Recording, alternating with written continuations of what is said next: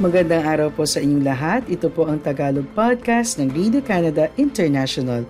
Sa loob ng 10 minuto, ihahatid namin sa inyo ang ulo ng mga balita tungkol sa Canada, sa Pilipinas at sa Filipino-Canadian community. Kaya tutok lang tuwing biyernes, linggo-linggo sa aming podcast. Ako po si Catherine Dona, ang inyong tagapagbalita sa Toronto.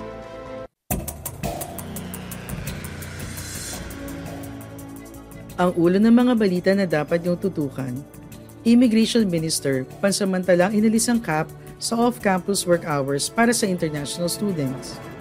Canada nagbigay ng panibagong military aid package sa Ukraine sa gitna ng Russian air attacks. Kilalanin ng bagong Filipino-Canadian Senator na si Dr. Gigi Osler. Electronic Monitoring Policy ipinatupad na sa probinsya ng Ontario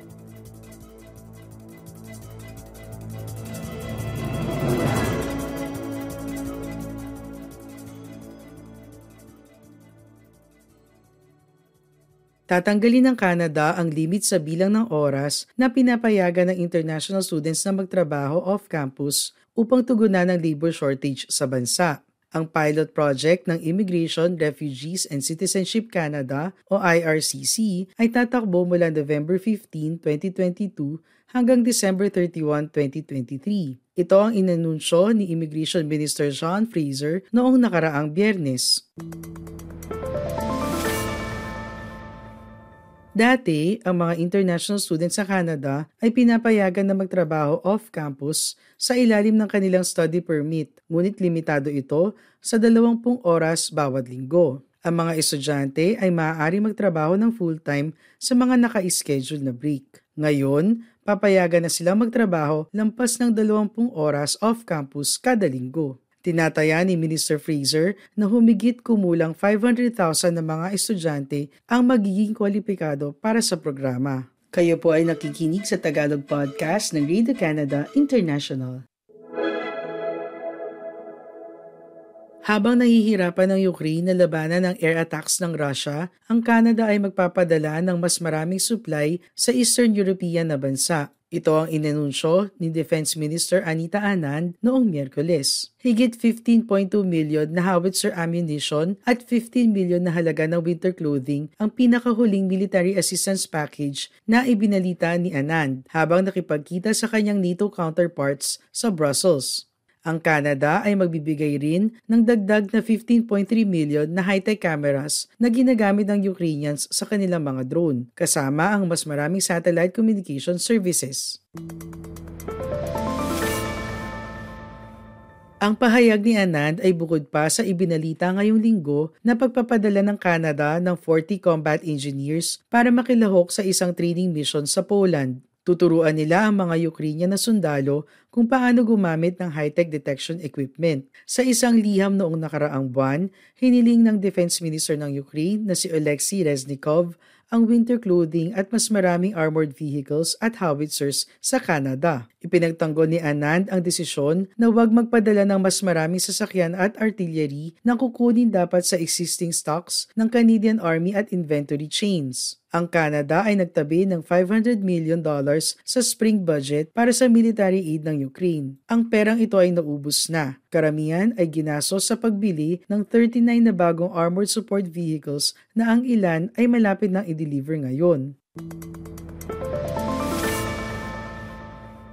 Ang meeting ng NATO Defense Minister sa Brussels ay naganap sa gitna ng pinaigting na air attacks ng Moscow sa Ukraine. Nagpaula ng Russia ng dose-dose ng cruise missiles at Iranian-made drones sa mga kritikal na infrastruktura sa buong Ukraine. Ang Estados Unidos at Germany ay nasa proseso ng pagde-deliver ng modernong short at medium-range air defense systems. Nilinaw ni NATO Secretary General Jens Stoltenberg na marami pa ang dapat gawin para tulungan ng Ukraine. Ang Tagalog Podcast ng Radio Canada International ay available din sa Spotify, TuneIn, Apple Podcasts, Amazon Music at Google Podcasts. Si Dr. Flor Delise Osler o tinatawag din na Gigi ay isang doktor, advocate, assistant professor, dating presidente ng Canadian Medical Association at isang TikTok star. Pero ang kanyang pinakabagong papel ay magkakaroon ng impact sa buhay ng maraming Filipino-Canadians tulad niya. Magbibigay ito kay Dr. Osler ng oportunidad na dalhin ang kanyang kakaibang vantage point sa mas malaking entablado.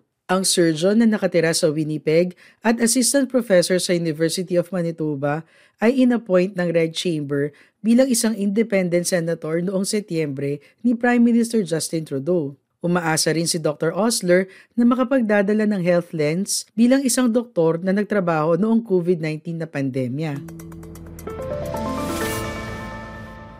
Ipinanganak sa Winnipeg sa mga imigranteng magulang mula sa Pilipinas at India, si Dr. Osler ay kilala para sa kanyang gawain tungkol sa diversity, pagkakapantay-pantay, inclusion at advokasya sa kalusugan, kasama ang pagiging mentor sa mga estudyante ng medisina sa Filipino Association of Medical Students sa Manitoba. Siya rin ay nagsasanay ng mga surgeon bilang volunteer sa Africa at isinulong ang awareness tungkol sa epekto ng climate change sa kalusugan. Noong 2018, si Dr. Osler ang naging kauna-unahang babaeng surgeon at ang unang babae of color na pinangalanan na presidente ng Canadian Medical Association. Sa kanyang dalawang taong termino, dinevelop niya ang unang in-house policy ng organisasyon ukol sa pagkakapantay-pantay at diversity. Siya ay presidente ng Federation of Medical Women of Canada mula 2021, chair ng Canadian Medical Forum mula 2020, at co-chair ng Virtual Task Force mula 2019. Ang Manitoba ay may anim na Senate seats, ngunit nanatiling bukas ang isang pwesto mula nang nagretiro si Mary Sinclair noong January 2021 kasunod ng isang proseso na sinimula noong tagsibol at kasama ang mga interview at ilang approvals bago papirmahan ng Governor General, ang pagkakatalaga kay Dr. Osler ay naging opisyal noong September 26. Sa kasalukuyan, nagpa-practice siya sa dalawang magkaibang klinika kasama ang otolaryngology head at neck section ng St. Boniface Hospital kung saan siya ay nagsilbing pinuno ng departamento mula 2010 hanggang 2019. Sundan niyo rin kami sa Facebook at Radio Canada International Tagalog. Kung ikaw ay gumugugod ng mas maraming oras sa YouTube kaysa sa Excel habang nagtatrabaho, may software na maaaring sabihin na ikaw ay hindi productive at ipapadala nito sa iyong boss ang iyong aktibidad. Ito ang bagong realidad habang tumataas ang remote work, sanhi ng pagmamonitor ng mas maraming employer para tingnan kung ikaw nga ay nagpapabaya. Malalaman na ng ilang Canadians kung sila ay tinatrack ng kanilang mga boss. Simula noong Martes, ang mga employer sa Ontario na may 25 o higit pang empleyado ay ire-require na magkaroon ng electronic monitoring policy. Mayroon lamang silang 30 days para ipaalam ito sa kanilang staff. Ito ay parte ng Working for Workers Act at gagawin ng probinsya ng kaisa-isa sa Canada na may batas tungkol sa employee monitoring. Ang Quebec, Alberta at British Columbia ay nire-require ang mga employer na sabihin ng pangongolekta ng datos sa ilalim ng privacy laws habang ang COVID-19 na pandemya ay nauwi sa mga lockdown at pinwersa ang mga empleyado na magtrabaho sa bahay, maraming employer ang nagpatupad ng electronic monitoring systems na hindi inaalerto ang kanilang staff. Ito ang sinabi ni Mackenzie Irwin, isang employment lawyer sa Samfiru Tumarkin LLP sa Toronto.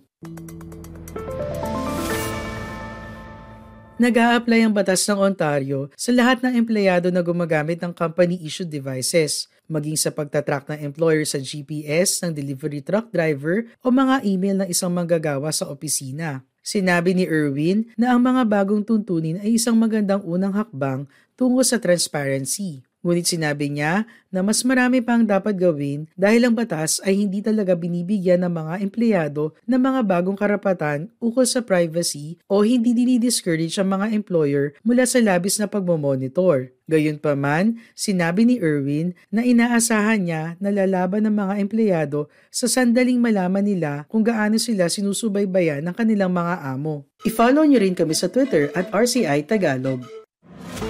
Maraming salamat po sa iyong pakikinig sa Tagalog Podcast ng Radio Canada International. Lagi po kayong makinig tuwing Bernes para makabalita tungkol sa ating mga kababayan dito sa Canada. Hanggang sa susunod na linggo, ako po si Catherine Donna ng Radio Canada International.